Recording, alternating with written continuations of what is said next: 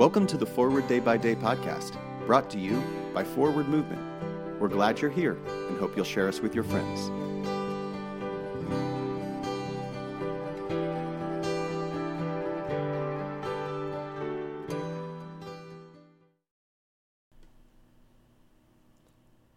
Today is Thursday, September 1st, 2022. Today, the Church commemorates the feast of David Pendleton Oakerhater. Today's reading is from Psalm 37, verse 5. Commit your way to the Lord and put your trust in him, and he will bring it to pass.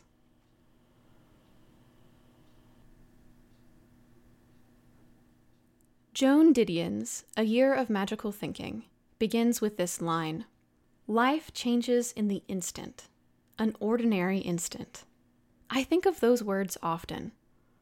We do not know what tomorrow will bring. There may be a birth or a death. There may be a surprise in the mail or a knock at the door. We may think we know what will come in the days ahead, but none of us, no matter how rich or how wise, can really know what tomorrow will bring. What are we to do with this terrible and wonderful truth? Jesus shows us. His ministry is filled with prayer. He frequently withdraws from everyone so that he can spend time in prayer. He prays at meals, after healings, and at times of big decisions. The future is full of uncertainty. I find that unpleasant, and maybe you do too.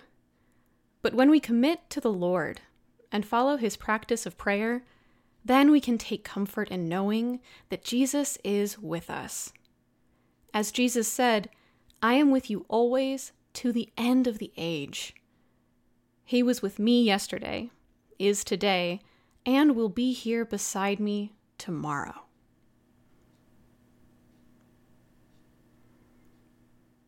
Pray for the Diocese of Minnesota in the Episcopal Church.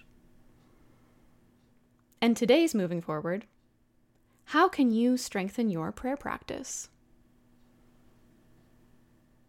I'm Ellie Singer, and it is my pleasure to read this month's Forward Day by Day Meditations, written by Lynn Jordal Martin.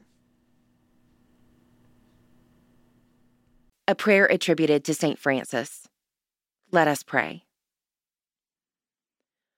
Lord, make us instruments of your peace where there is hatred, let us sow love. Where there is injury, pardon. Where there is discord, union. Where there is doubt, faith. Where there is despair, hope. Where there is darkness, light. Where there is sadness, joy. Grant that we may not so much seek to be consoled as to console, to be understood as to understand, to be loved as to love. For it is in giving that we receive, it is in pardoning that we are pardoned, and it is in dying that we are born to eternal life. Amen.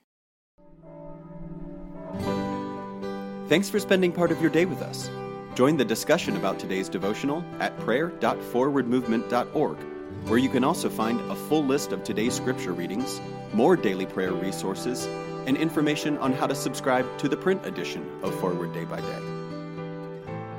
This podcast is produced by Forward Movement, a ministry of the Episcopal Church.